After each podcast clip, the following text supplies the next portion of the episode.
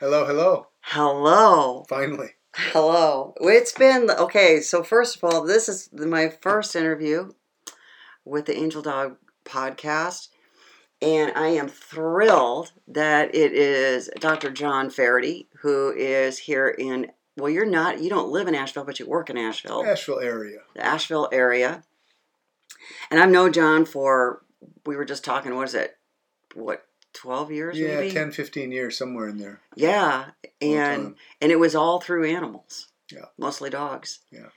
and he's extraordinary. I'm thrilled to have him here. Um, super talented man, very gifted at what he does, and um, welcome. Well, thank you for your kind words. It's nice to. A brown nose and nice right off at the. Very right, beginning. Absolutely. no, but true, very true. I, I just so you all know that I just sent everybody to John.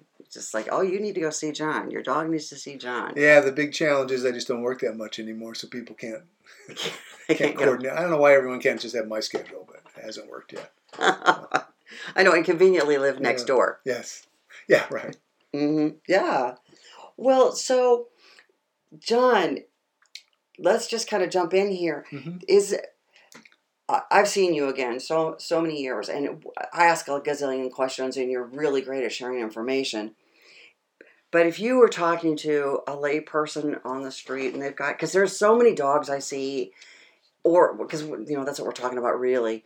But you can talk about other animals if there's a great story. But it's that you can see things that are going on, and how can you help the people to help their dogs? Are Mhm. there certain things that you would say, "Hey, this is this is my bottom line for you," or the ideal, or anything like that? Yeah, there's a lot of things that owners, pet owners, can look for. Uh, the first question I'll have with people typically is what's been their experience with chiropractic care? People use it for different things in their lives, people and animals. Uh, are you looking for performance related uh, questions? Just make the machine of motion work better, more efficiently? Is there a particular problem going on? As a pet owner, you look at pattern changes. Is the dog having more difficulty getting up, not going up and down stairs, limping every so often, pulling one leg up, shifting weight. If you watch them from the back and you sort of blur your eyes, how symmetrical are they from side to side, uh, right to left? Um, do they sit with one leg out all the time? Do they just different different things that seem asymmetrical? It could be normal, it could be a pattern, it could be an inkling that something's going on. Um, frequently, I will see dogs that are in no pain. Um, they may have something going on that the veterinarians aren't able to completely get rid of, or it's just a mechanical problem. Um, chiropractic is very good at uh, looking at and assessing and helping correct mechanical imbalances of motion. And so that's where chiropractic shines. It shines very well for people. Um, it probably in some ways works better for animals because they're more they're wired a little different. They're wired more for motion. We have certain things we put ourselves into as people that are very repetitive, uh, and animals don't do that unless we ask them to do some competitive thing. Um, so for general uh, general public, uh, I would basically say let's watch your dog walk. Does it look the same from the right? Does it look the same from the left? Are are the legs symmetrical in terms of how they're moving? Um, is the tail in the middle? Is the tail off to one side? Does one shoulder come higher? Is the head low? Is the head high? Uh, postural things is basically what most people will notice.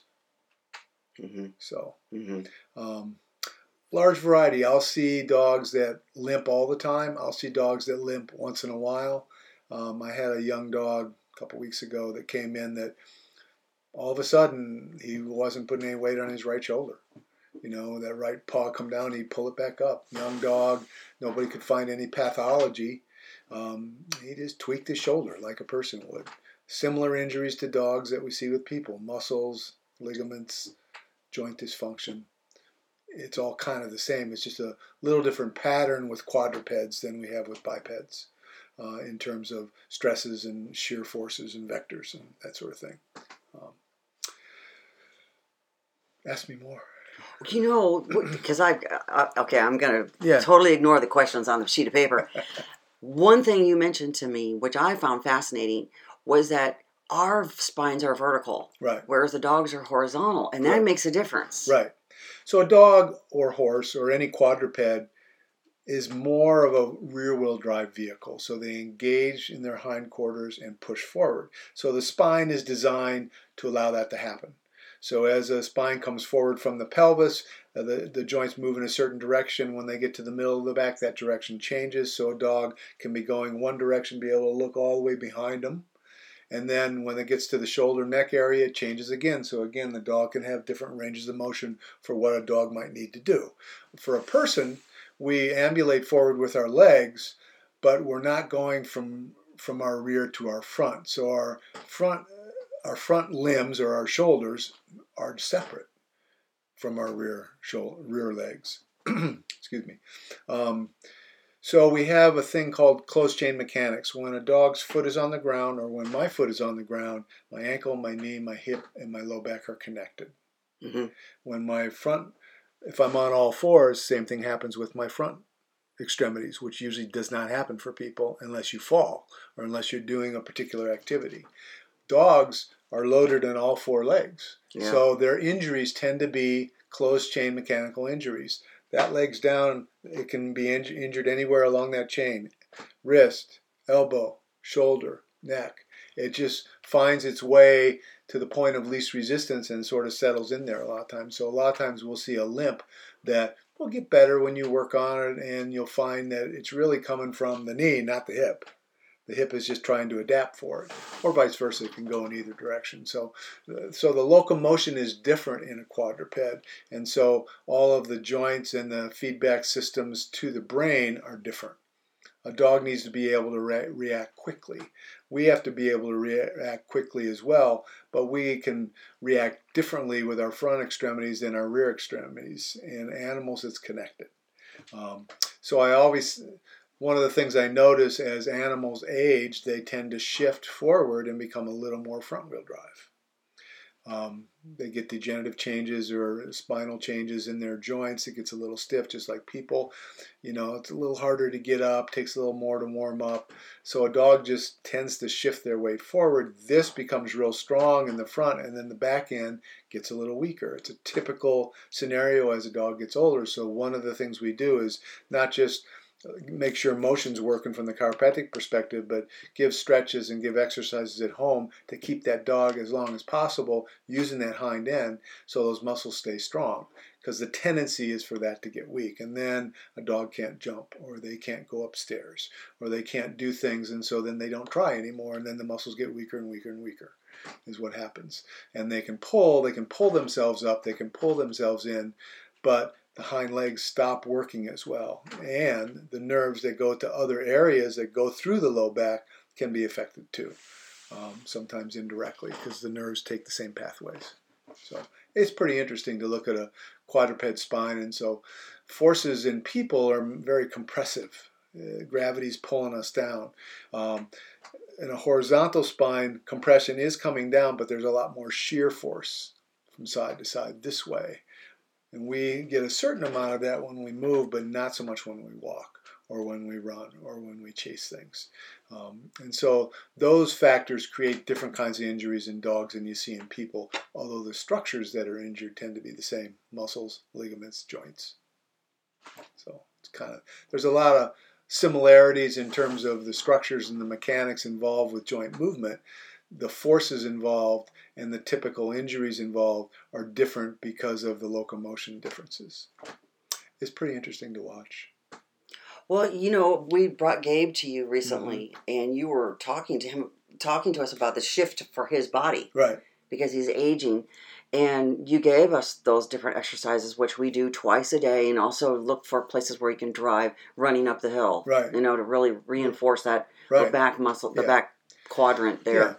Or back in, and it's made a difference for him and in his confidence. Well, that becomes one of those things. As a dog ages, just like us, our eyesight's not quite as good. Uh, you know, you fall a couple times, or you slip, or you can't do something, and your confidence does fail a little bit. And so, uh, confidence is a big deal for an animal. And so it is for people too, but for animals, it's you know they'll just they won't do it if they think they're going to slip. Uh, they'll just shift forward automatically. The nervous system's wired to do that, so it does it very easily. And so the confidence becomes a, a, real important part of it. And, and suddenly they'll go, oh, I can do this. And then they start doing it again. Uh, we'll second guess it because we're people. Dogs won't second guess it. They'll realize they can do it, they'll start doing it again. That's another thing is that you shared that animals, like we may need treatment that just goes on and on and on for a long time. And with animals, it's like a few treatments and they're off and going.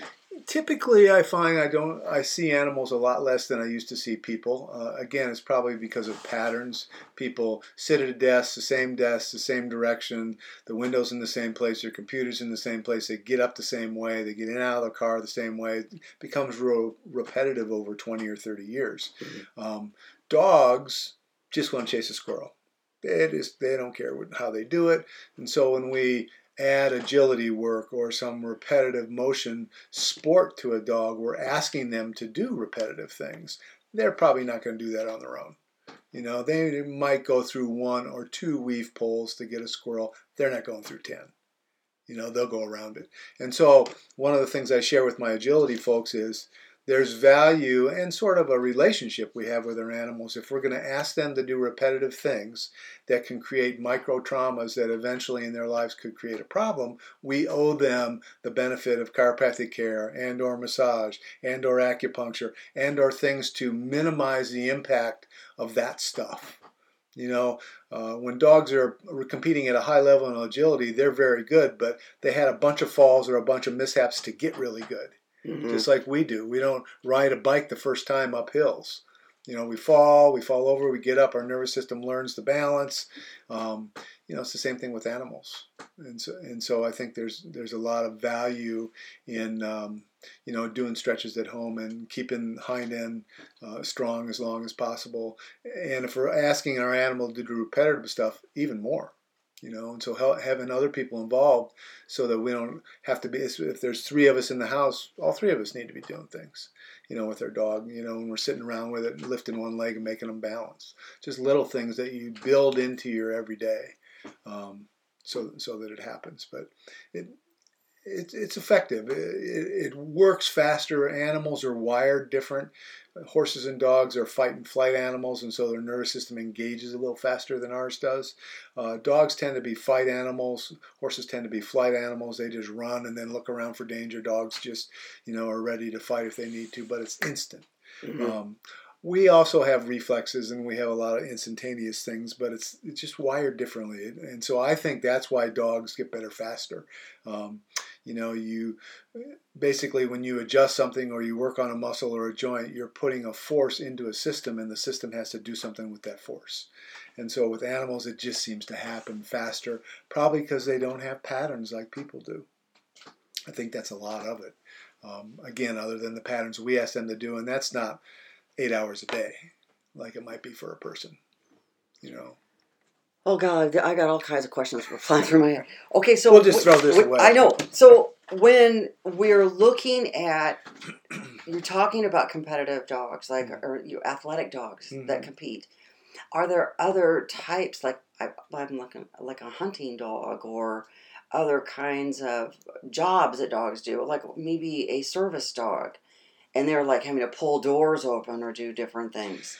Well, as a chiropractor, I value chiropractic just as a as a health modality, and mm-hmm. so I get I get adjusted. I go to chiropractor every month, um, not because I'm in pain. If I I will go if I'm in pain, but it's one of those methods that I use personally. So any animal can benefit from it whether they're in pain or not, just in terms of balancing things. Like your car would benefit if you got your tires rotated once a week and balanced every week.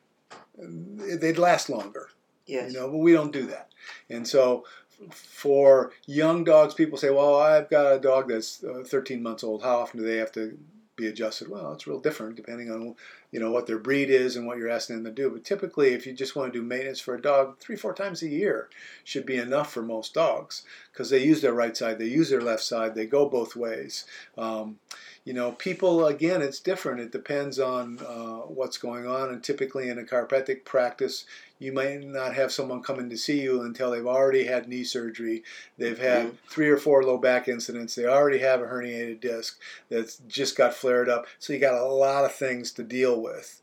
Uh, with dogs, people notice pretty quickly when something's not working and they seek help. Nine times out of ten, veterinary help, chiropractic help, some kind of help because they notice something's going on with my dog. They may not be able to know what it is, but they know something's up. Um, so you know, I think animals, I think quadrupeds. At least my experience has been quadrupeds tend to change their mechanics faster. And so the outcomes, in terms of what I'm looking for, what an owner hopefully is looking for as well, are, are just quicker. Well, you also noticed that, excuse me, you noted that you're working with chiropractor with veterinarians, mm-hmm. so you have a good relationship yes. with the local veterinarians. Yeah, it's not a competitive. It's not competitive. Um, you know, the two professions need to work together. If we want to provide chiropractic care for animals, car, you know, a veterinarian is going to learn chiropractic care hopefully from an institute that has chiropractors teaching as well, not just in a weekend seminar. You don't learn a profession in a weekend. And so I look at an animal differently mechanically than a veterinarian does, and we use a lot of the same things that we look for as well. Um, veterinarians are very good at telling this is you know a knee thing this is a hip thing this is a low back thing. Their tools are a little different in terms of how they might treat it. They might treat it with meds mm-hmm. um, rest sometimes rehab. Uh, they don't treat it by uh, using the chiropractic model of manipulation and balancing muscles and some of those things and so the, the treatment methods we use are different. The animals we see have the same conditions. So a lot of times a veterinarian will see a mechanical problem, they'll use anti-inflammatories, gets better, goes away. And then if that problem keeps coming back, what that tells me is you didn't change the mechanics or you minimized the ability of the animal to be able to get through the inflammation. I think it's fine to use anti inflammatories or something to decrease that inflammation.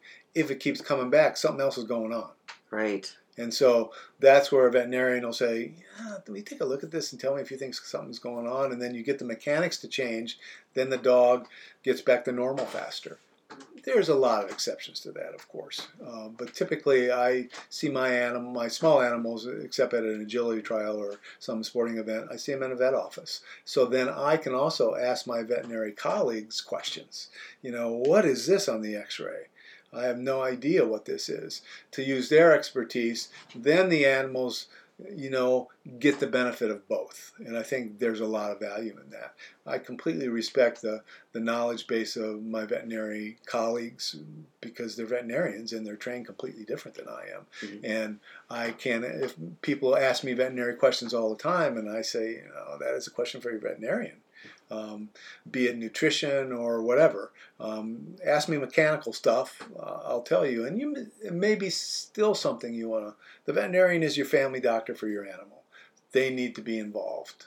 And so it's important for me to have a working relationship with the veterinarian and uh, whatever office they come from, if they come to me at the office I'm at, they don't have to switch veterinarians. They need to have a veterinarian. And it's important for me to be able to talk to that veterinarian if I need to to ask some questions about this animal so that we can give them the best care that we can. I mean, that's what it's about. So. Which leads to the obvious questions for anybody who doesn't know you, Dr. John, is tell us about your background because it is not, you, you didn't go to veterinary school. No, I went to chiropractic school um, and moved to Asheville in 1985 and had a chiropractic practice, seeing people until a couple years ago, and started seeing animals in the late 90s. What what drove that?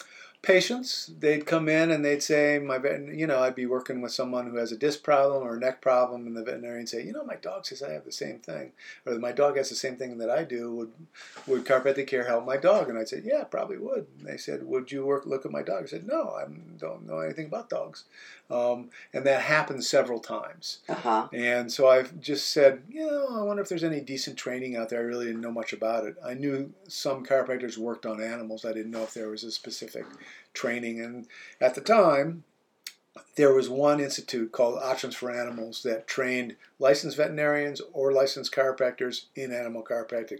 So it was a team approach. The head person who started it was a veterinarian and a chiropractor. She had both degrees. Ooh. And so she was able to bridge both of those word worlds with terminology and understanding.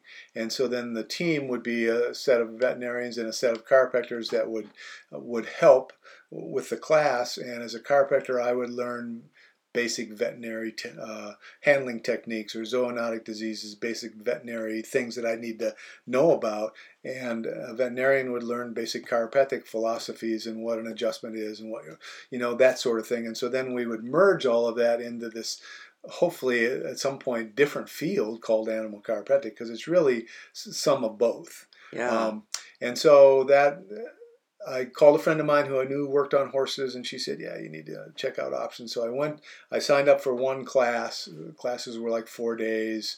You had to go to Illinois to attend them in the middle of the winter, and and uh, you know I said I'll go to one and see if it's valuable. In our profession, there's lots of seminars. yeah. Some of them are incredibly good. Some of them are not very good, and they're all very expensive.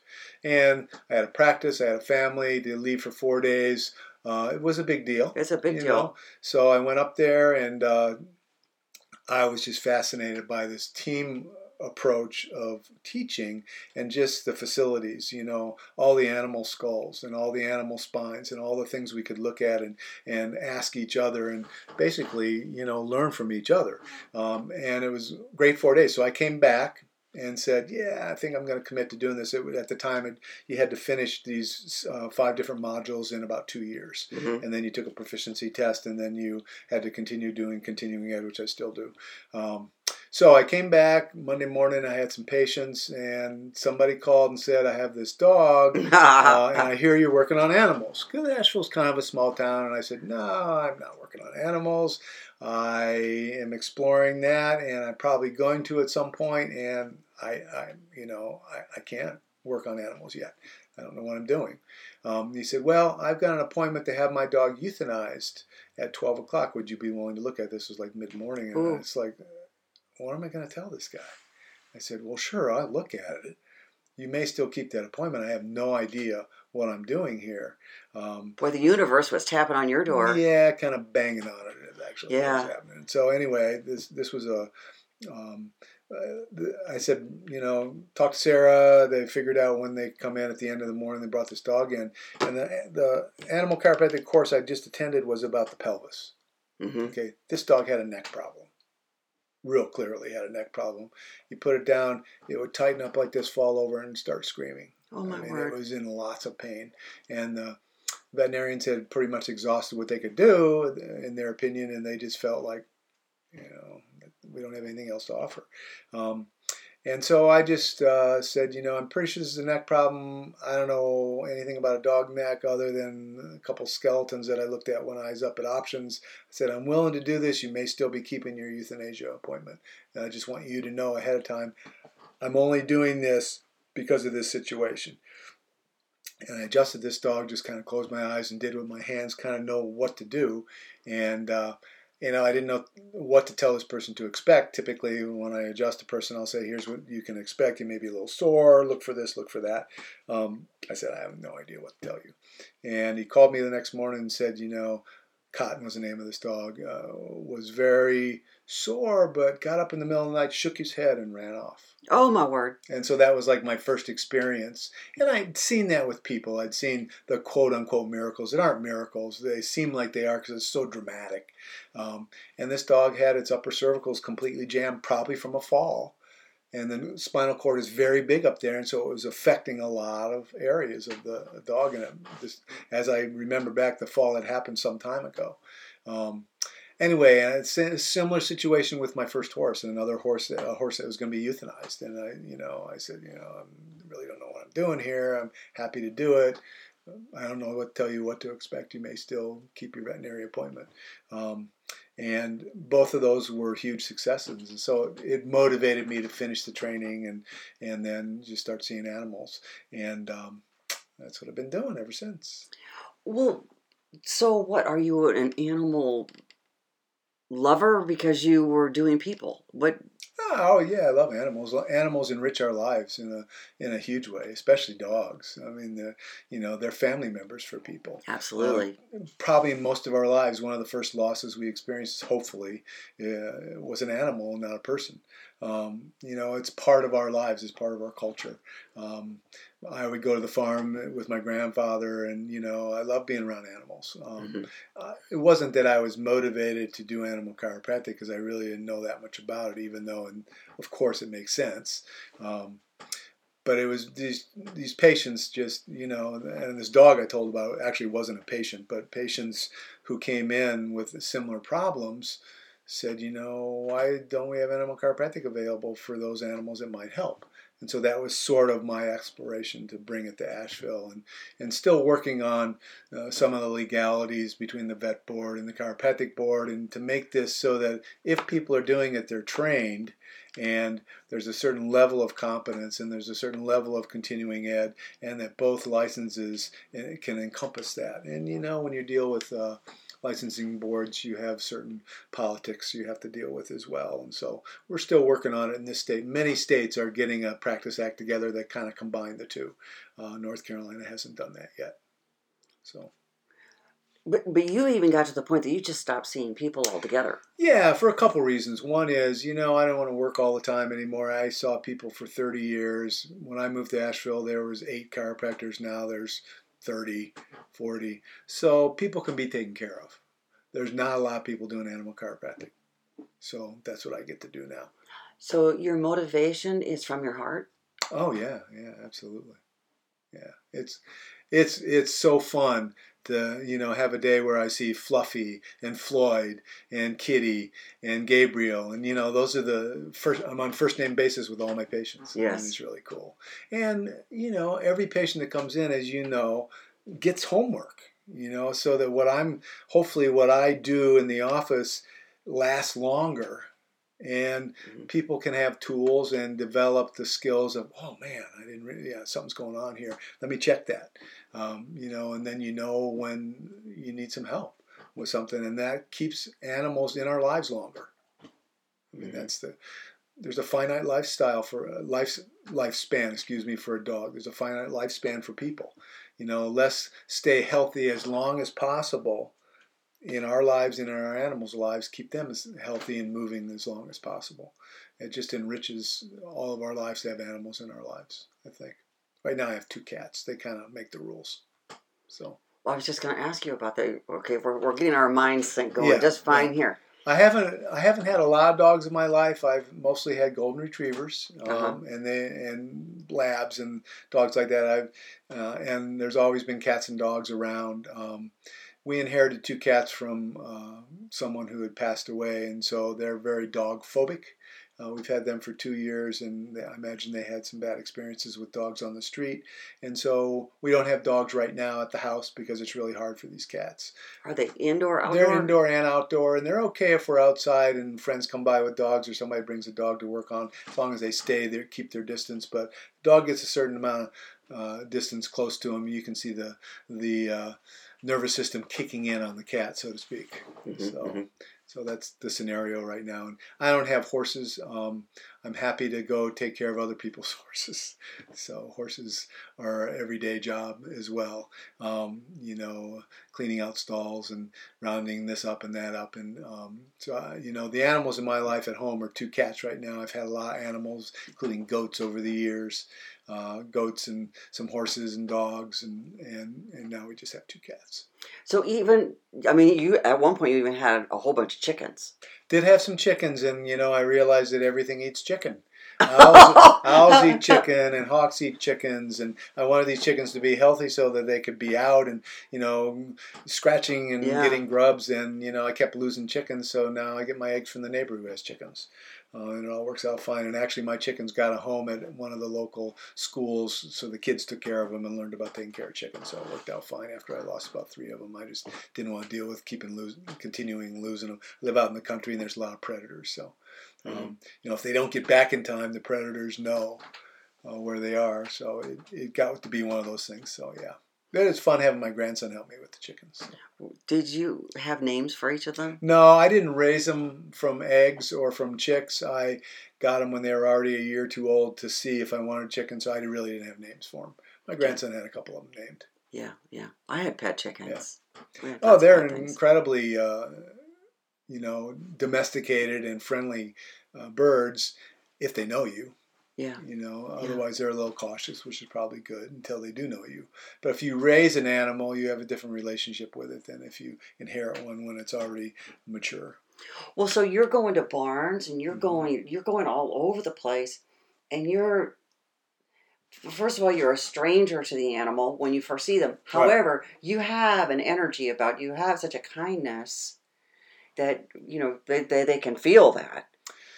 There's a caution you have to use, and I consider it more respect than anything else. I Uh-huh. respect animals. So when I'm in the vet office, I'm a pretty tall guy. I'm six foot three. Um, when a dog comes in and they, number one, maybe have never been to that vet office, but they know it's a vet office. Right. Or they've been to that vet office and, you know, all their experiences haven't been great for whatever reason. Um, you know, dental work, they're in pain. Um, Shots. whatever. Yeah, shots. You know, so they can have some caution. So the first time they meet me, we got to take a little time to know each other. So I always sit down when the dog comes in the room and the door's open, so it's not a big shock. Um, who's this guy? He's got this beard. He's really tall. I don't like his voice. I'm in this little room, you know, and you can tell by a dog by a dog's demeanor if they're on guard. So and or a owner will bring their dog in with a muzzle Ooh. and that of course puts me on guard. Um, and so we're we're most of those dogs. I'll let the owner use the muzzle when they first come in, especially if I don't know. After that, we don't use a muzzle unless we have to, uh, for safety purposes. Um, most dogs don't really need to be muzzled once they know what's happening and they understand. Horses are also animals that you need to respect. You're coming into their space. They don't know you. A lot of horses are rescue situations, dogs are rescue situations. I don't know what their story is. They don't know me. Uh, they may have been mistreated by a man who's tall, Mhm. and so, or somebody with a hat. You know, horses have a visual memory, uh, especially of negative things, and so people that say, you know, they're really sensitive in their poll. Well, I need to respect that, not just say, ah, you know, we'll just deal with it. You know, uh, my job is to respect the animal first. I may still need to do something in that area. So I talk to the animal. I talk to the, you know, the way I do things with words, but also the way I'm touching them. So they're comfortable letting me do what I feel I need to do. And if it's stressful to them, you know, we find another way to do it. Um, but yeah, the introduction is an important part. If an animal is relaxed, I can get more information when I'm interacting with them than if they're st- if they're stressed or tense. It's just the way it is. And so sometimes it means taking a horse out and letting them walk for a while, get some of that energy pent up if they haven't been out all day. Um, circle right, circle left, up a hill, down a hill. Dogs I like to watch walk as well. Um, it gives them uh, a chance to relax and smell and do a few things, look around, and it helps relax them. Uh, even dogs that come to the vet office that never been to that vet office, never seen me, they're in a lot of pain. I'll take them for a walk unless it's really impossible to do or it's raining really hard or something like that. Um, then when they come back in the room, typically they're more relaxed, and so I can do what I need to do a little easier. Mhm. Um, and then we can maximize the information I can get, which can maximize what I do for them um, in the short amount of time I'm seeing them. So, You mentioned I I want to come back to this thing. You mentioned about talking to them. right. because you you not only do you have your hands on them and, and you're doing it i mean you're you're so fluid you're just you can help them because you can see when they are tense in fact let's talk about two things here one how because because people don't know this we both know this because we're around animals a lot and we watch them and we study them but when when someone is saying the dog is on guard a lot of people are going what does that mean What what's that look like It looks like their tail's down, they got a wide stance, they're ready to pounce. Their jaw could be jutted forward, their head could be down, their eyes are scanning. Um, you know, it, it's body posture. Uh, their hair can be a little stiffer along their spine. They're, they're just on guard. Their nervous system's taking in a lot of information and they're ready to go into fight and flight. It's their stance. They're not fluid, they're stiff. Um, kind of move slow. they move slow. They're looking around. Horses are a little different, but you know they'll they'll scan with their head and they'll prance and they'll pull their head up and they'll you know shuffle their feet. Um, just different behavior things, and it's real important for anybody that does animal chiropractic if they're not an animal person to begin with. When I first started doing horses, I would simply go out to the field and watch horses. Like for an afternoon, I'd take a Tuesday or a Thursday afternoon, go watch the horses uh, see what they do, learn their language, quote unquote, a little bit, so that I could understand things by watching them. And that's something you just have to practice. Uh, same thing with dogs. Once you've seen a thousand dogs walk, you see different things than when you see five walk. And as with people, when you first palpate or when you first get into practice, what you feel is very different than after you've seen 10,000 people over 30 years. You know, it's just your nervous system becomes more efficient at processing information. Um, and the visual component is important, so I need to watch them. Uh, and their body posture tells me a lot. Um, you know, I always have my hands on an animal, so typically if a dog's growling, I'll feel it. I right. May not, I may not see it, but I know something's up. Um, and so then I may stop what I'm doing, change what I'm doing, change my perspective. Um, you know, you don't want to come at a dog from the front. That's an aggressive total challenge. Uh, challenge. So you need to know some of those specific rules of uh, of dog behavior and horse behavior so that you respect that. Um, you know, and it always works out. You know, I've had some, a lot of seemingly aggressive dogs that had their reasons for being aggressive. And my job is to respect that's who this dog is right now, coming from the space they're coming from, and how can I do what I need to do given this scenario. And usually it works out. There's been very few times when um, it's it's been dangerous for me or dangerous for somebody else. And uh, horses, it's a different story because they can kick pretty fast, um, and you can get injured pretty quickly animals will tell you when something's up. My job is to know enough of their language, body wise, to understand what they're saying and respect it and back off. You know, I call that meeting them where they are. Oh, yeah, it's meeting them exactly where they are, which is respect. Right, as opposed to, it's going to go my way, I'm coming in here and I'm just taking over. Yeah. That doesn't go over well. Yeah. And I work with some, you know, police dogs, and you know they're they're scanning everything. They walk in the room, they're checking every corner they're on right now. And you know, you have to respect that. That's who they are. You got to let them do that on a certain level. Um, and I just sit until they're ready and they're, they're happy with their environment, and then we can do what we need to do.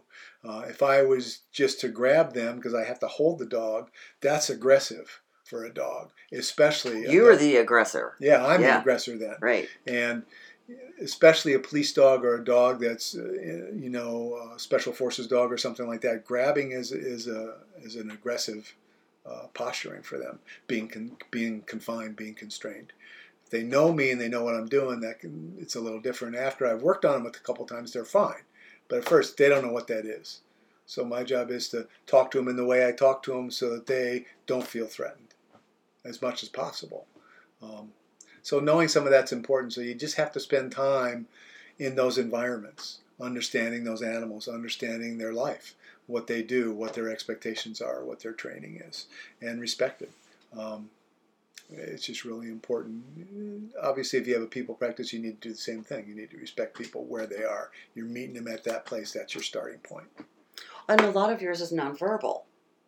Sure, because animals are observers. I mean, the best observers in the world probably are dogs.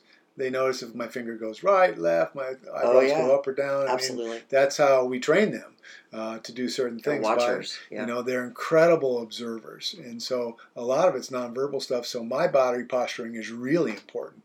You know, if I'm coming from a, a hard space, they immediately pick up on that. Versus being relaxed and and meeting them where they are, uh, that's a lot easier for them to accept. Um, and you know, when I work with animals I don't know much about, uh, I've seen one lizard. I didn't know anything about lizards. You know, I had to learn a little bit about it, but I let the owner tell me. You know, like, oh, what's a lizard do? you know, when they're upset. Excuse me. I need to I need to know some of that stuff. Um, farm animals are different. I've worked on a few show cows who don't really get worked on much. Uh-huh. You know, uh-huh. horses get handled all the time. Dogs get handled all the time. They're around people. Uh, cows don't You know, they get pushed places. They right. get urged to go places, but they don't really get hands-on stuff unless they've always had it from when they were really small. But that's not most most cows or uh, even sheep and goats are a little different because they get handled a little bit more because they're smaller.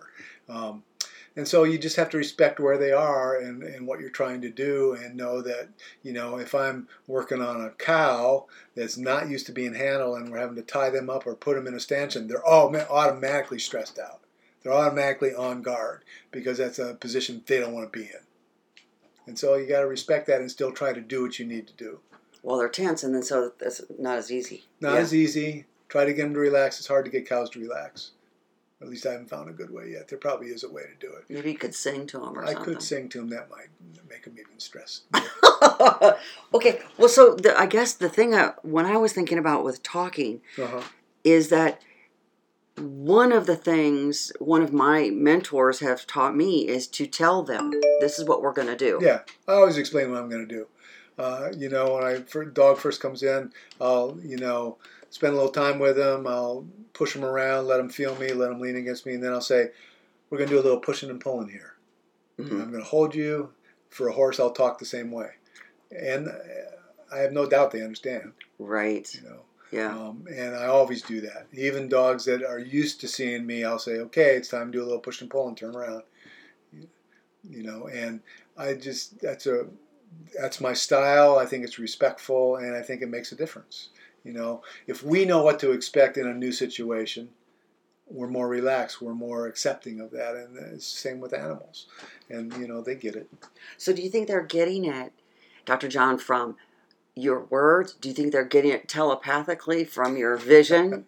your, you know, what you're what you're seeing inside your mind's eye. I think they get it neurologically from observing and listening to my tone not necessarily understand. I mean, they understand some words. Uh-huh. Uh, it depends on what words they've been taught to understand in their life. Mm-hmm. But they understand gestures, they understand body posture, they understand energy. They feel energy. energy. Yeah, they feel energy. That's a know, huge one. You know, in a big way. Um, so that's how I communicate with them. You know, when I'm when I have my hands on a dog and I'm pushing them back and forth, I'm talking to them, but they're feeling my energy. They're feeling where I'm meeting them, and that's probably the most important thing. Um, you know, there's been a lot of dogs that I've seen over the years that, you know, people were really skeptical. I don't think you're going to be able to work on this dog. You know, it's a stock dog. It's very, it's a, it's a guard dog. You know, it, it doesn't. You get it out of its environment, and it's a little bit different. You know, you do. But again, you just have to respect where that dog is in their life, what they do for a living if they're a working dog, mm-hmm. and do the best you can. But communication is essential because they're observing you whether you're talking to them or not. Oh, totally. You know, especially dogs. Horses do too, and probably all animals do, but dogs are keen observers. They, you know, you work with some agility dogs and you notice they missed a jump. Well, the reason they missed a jump is the person turned their right shoulder instead of their left shoulder. That's all that happened. Yeah. But they immediately saw that because they are the best observers there are. They know us better than we know them. Yeah. So it's uh, it's real important that you, uh, if you're doing massage, you're doing acupuncture, you're doing veterinary care, you're doing anything that you know you have a certain energy uh, that's relaxed and professional and coming from a knowing space. It's all important. So. It's noon. That's awesome. Let's see.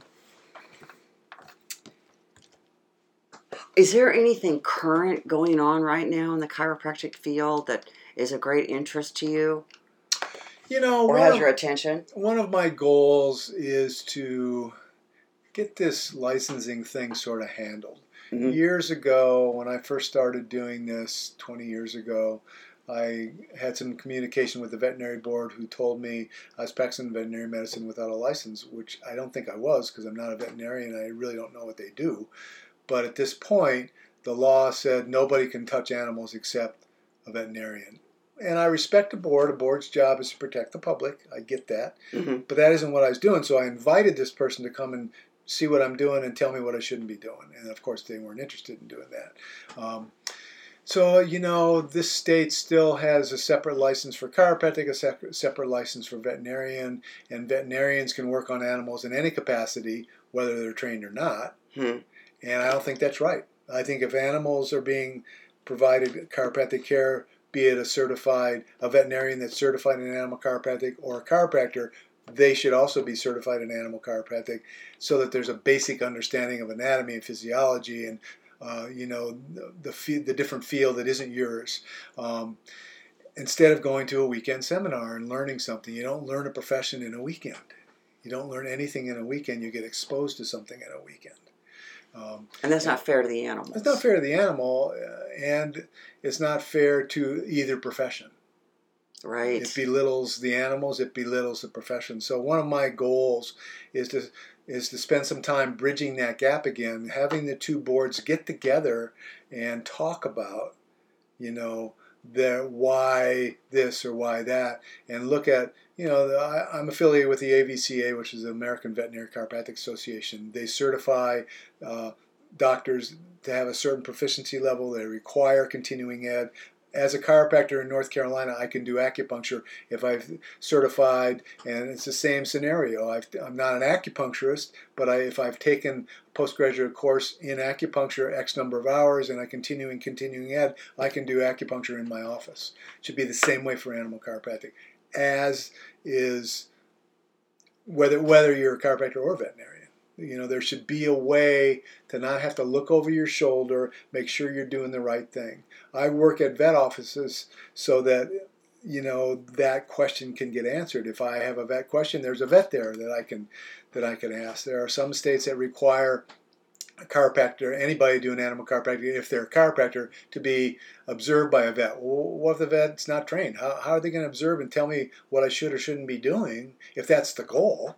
hmm You know, so let's let's change to accommodate what people want. People want the choice of animal chiropractic for their animals. They want the choice of acupuncture for their animals. They want the choice of, of skilled rehab for their animals. So let's find a way to have them be able to access that in the best way possible. And that they can trust it. That they can trust it. Yeah, that there's a certain uh, number of steps this individual Yes. has gone through to assure they're competent at a certain level.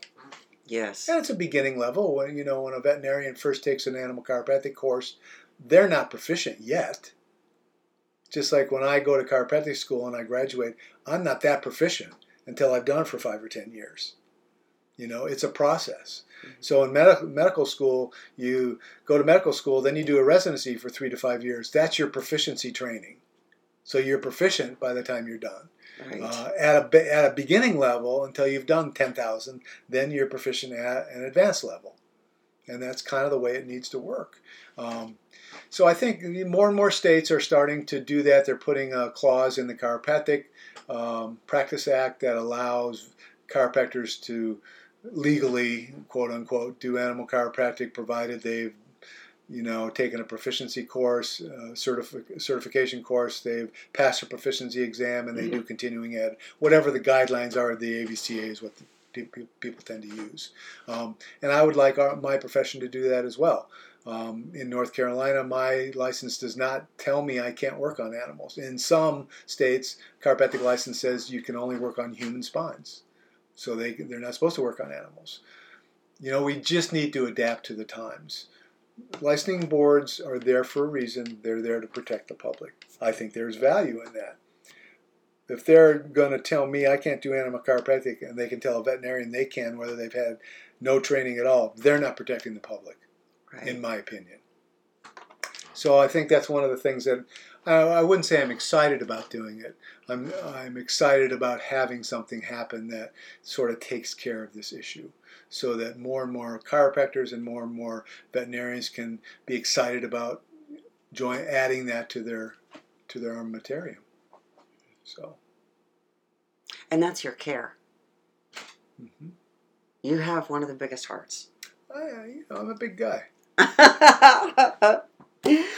well, I just think thank you. This has been just an incredible incredible time together. I, Yeah. yeah. you know, I have a lot more questions. Yeah, so we'll have to do this again. I'll bring a spine and show people some stuff, and you know, maybe we'll get Gabriel out and show a few things.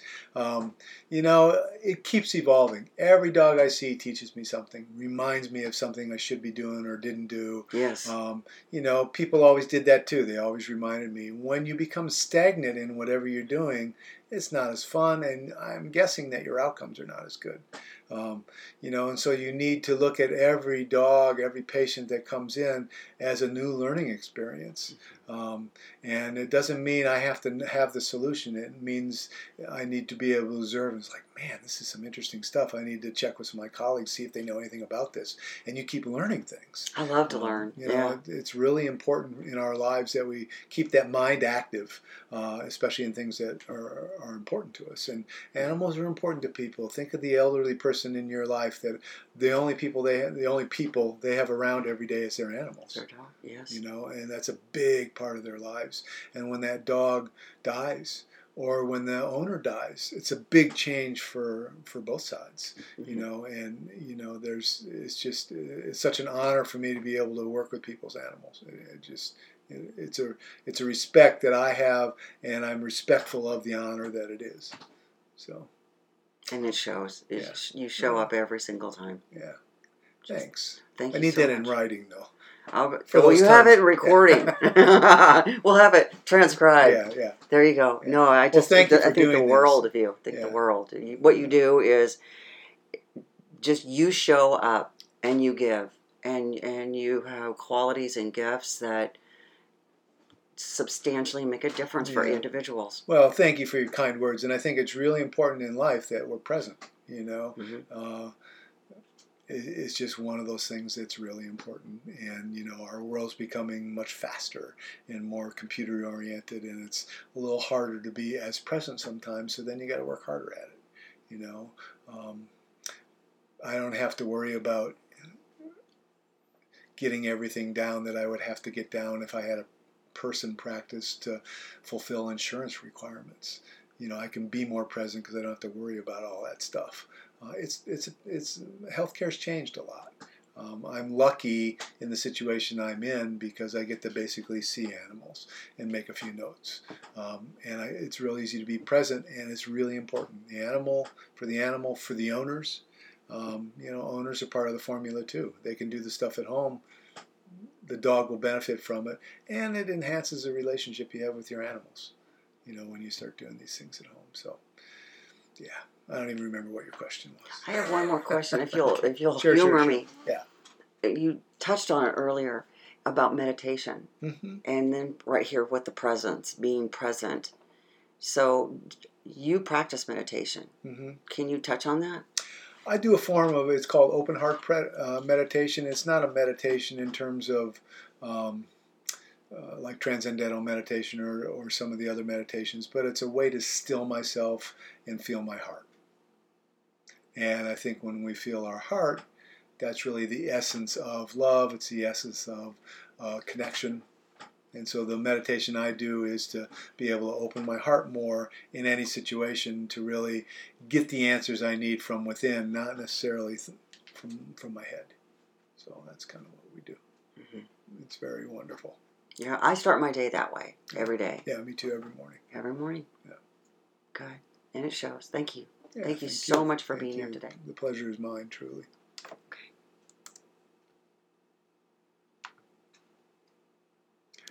I do ramble a lot, you notice. That was incredible. Oh, good.